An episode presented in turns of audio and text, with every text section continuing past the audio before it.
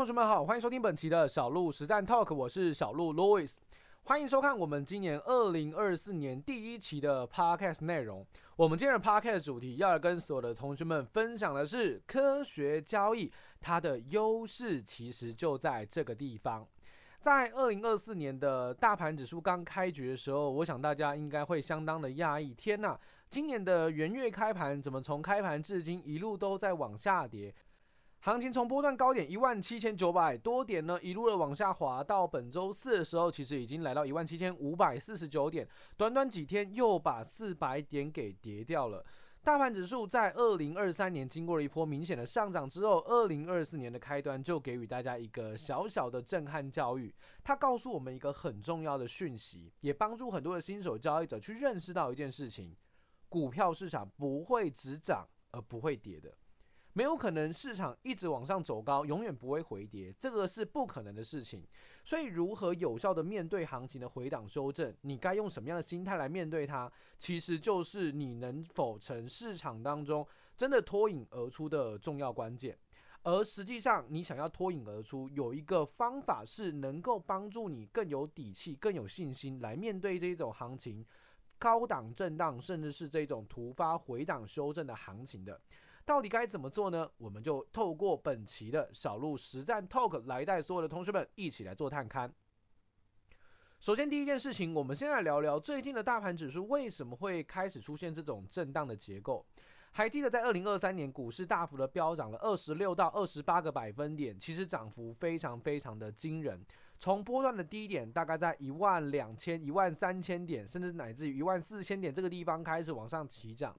起涨到现在，其实呃涨幅也相当的惊人，而且我们的指数本波目前最高点是一万七千九百五十六，距离我们的历史新高一八六一九，老实讲已经非常非常的接近，大盘只差六七百点就可以再度写下历史新高。显然，大盘指数目前就是一个强劲的多头格局，它是一个非常强势的多方结构，但是唯独有一件事情，它它需要去解决的。也就是短线的涨幅相当的大，大家还记得在二零二三年十一月份的时候，大盘最低呃来到了一万五千九百七十五点，那一天的日子我记得还蛮印象深刻的。那时候是在十月三十一号周二哦，有一天的周二已经逼近一万五千多点了，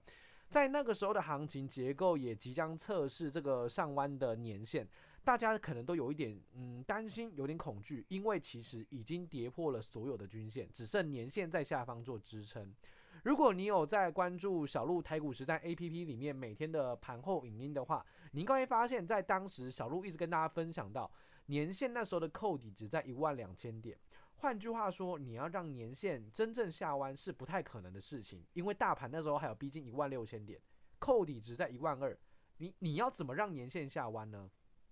显然是一个比较大的一个难题，所以在当时我一直跟大家分享，短线很弱势没错，但长线它是一个多方结构，所以在当时就成为了这个起涨点，从一万九呃一万五千九百七十五一路走到近期的一万七千九，涨了将近两千点的水准。在这段期间当中，我们都知道发生了美国的利率见到顶部，难得获得联准会的认证。同时，市场也关注到通膨越来越低了，经济数据好像也没有衰退，都很支持美国的联准会在二零二四年的时候开始执行降息的计划。一听到降息，大家的直觉就是资金要开始量化宽松了，要开始放出到市场来了。所以，当然股市就会获得到资金的挹注动能，开始往上做推升。这是我们的去年十一月份至今的一个行情背景，所以短线涨了两千点，而且是在短短的两个月份左右的时间就涨了两千点。你有没有发现到，行情始终没有一个很大的回档？这一波回档幅度最深的大概就是点到月线，马上就拉起来了。所以其实行情走一个强势的多头，已经走了整整两个多月的时间。那短线涨多了。跟年线的乖离率就会越来越大。我们都知道市场有一个条件，有个逻辑叫做物极必反。短线涨多会拉回的，短线跌深也会有反弹的需求。所以目前台股为什么会在开元年的时候这么的震荡呢？其实也是因为在二零二三年的年末，我们跟年线的距离真的真的太远了。所以趁着行情开元年在这边震荡修正一下与年线的乖离率，我认为非常的正常。但也正是因为这样子的结构。会让很多的投资者在这个地方呢开始无所适从，不知道到底该做多还是该观望，还是该做什么样的应对。所以这个环节其实非常非常的考验投资者的交易耐心，还有你的一个交易水平。老实说啊，在市场好做的时候，就像十一月份到呃今年的一月份初的时候，老实讲，行情整整涨了两千点。在这段行情当中，你只要不要有太差的操作水平的话，其实都是盈利的。我想大家应该都能够在这段行情当中有所收获，因为毕竟指数涨了两千点，大多数个股都会涨的。可是考验的时间现在才要来临，那就是行情可能没有这么好做，你是否真的能够守住绩效呢？这就是我要跟大家分享到的今日主题。所以行情短线震荡，高档洗刷，这是目前的一个现状。那到底该怎么去应对这个盘局呢？其实震荡盘它是最容易发生亏损的地方。什么叫震荡盘呢？震荡盘的意思就是说，现在行情它并没有持续性的创新高，反而更像是在走横盘的震荡整理。它会涨也会跌，始终无法创新高，但好像也没有动能去跌破新低，所以行情就一直在某一个特定的价格之间做一个上下的摆荡。这个就叫做盘整格局，也叫做震荡盘。那为什么我说这种震荡盘是最容易发生亏损的地方呢？逻辑相当的简单。因为震荡盘就代表说，现在的行情并没有强势的动能，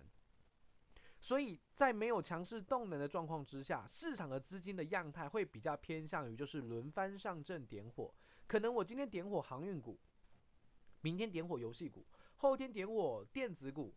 大后天点火金融股，每一个板块都会轮流被点火，但同时也会点火完之后又给你瞬间的又给你消下去，又开始回档修正。也就是它轮动的速度会非常非常的快，所以很多投资者在这段期间当中会有那一种耐不住性子的感觉，会觉得说奇怪，我之前去追突破、去追大涨的个股，隔天都会涨啊，后天都会继续往上涨啊，可是为什么现在不会？现在为什么涨不太上去？明明拉起来了，隔天却往下跌，就是因为现在结构属于盘整的格局，它并不是一个趋势盘。而这样的环境会让投资者酝酿一种情绪，就觉得天哪，我是不是做错个股了？赶快停损，再换下一档股票，换的是今天的强势股。结果换了今天的强势股之后呢，奇怪，隔天又涨不动了，又把它卖掉，再去追今天新的强势股。在这样子的一个条件跟节奏的掌握之下，你很快就会发现，你把你在趋势盘里面所做到的所有的获利，几乎全部都亏回去了。原因无他，因为你太过急躁了，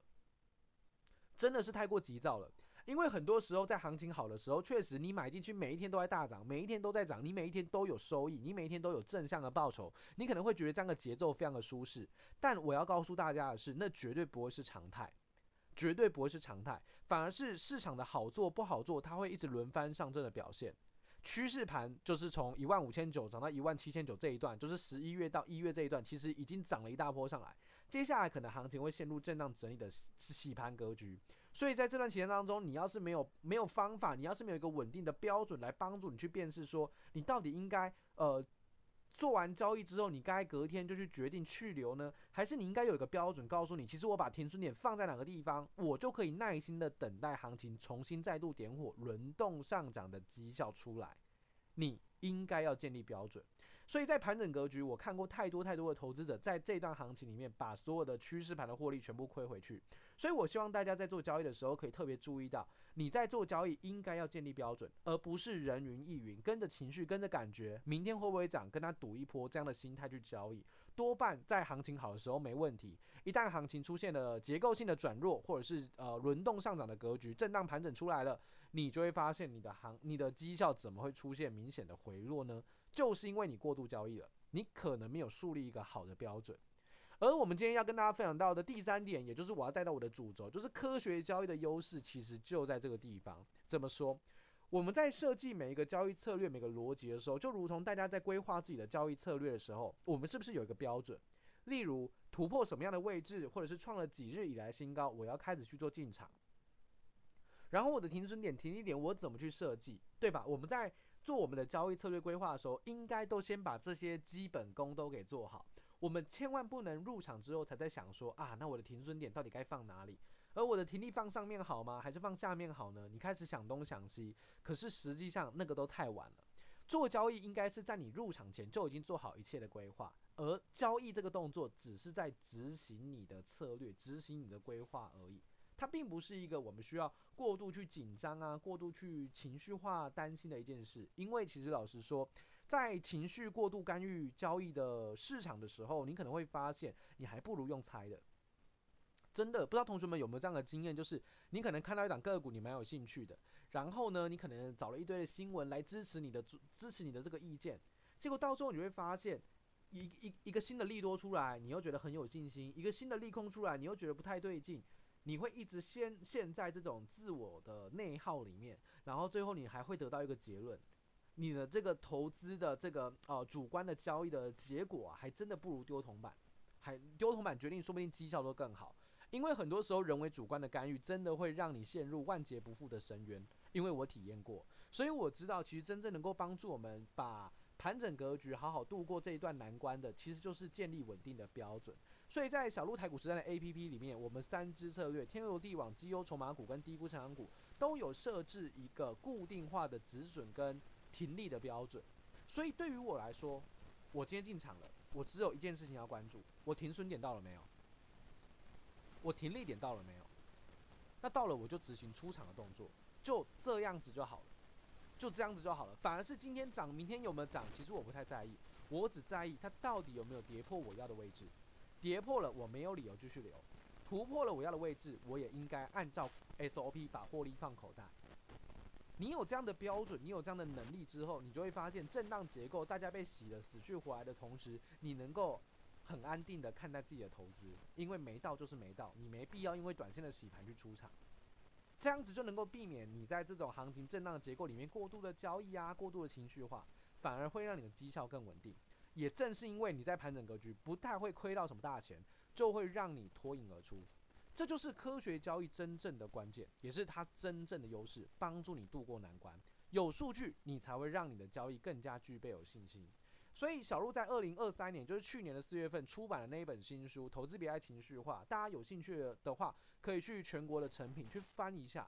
你可能可以从我撰写的内容里面获得一些蛛丝马迹，获得一些体悟，获得一些感悟，甚至是一些当头棒喝。或许真正能够帮助你解决在行情震荡结构的时候，你不知道该怎么处理的那个心态，跟不知道该怎么处理的那个方法，我觉得这是最有效率的一个方式，给大家来做一个参考。希望今天的 Podcast 内容有帮助到大家。那今天也是我们二零二四年第一期的 Podcast 内容，希望大家在今年度能够操作的顺风顺水，财源广进。我们下期 Podcast 内容再见，拜拜。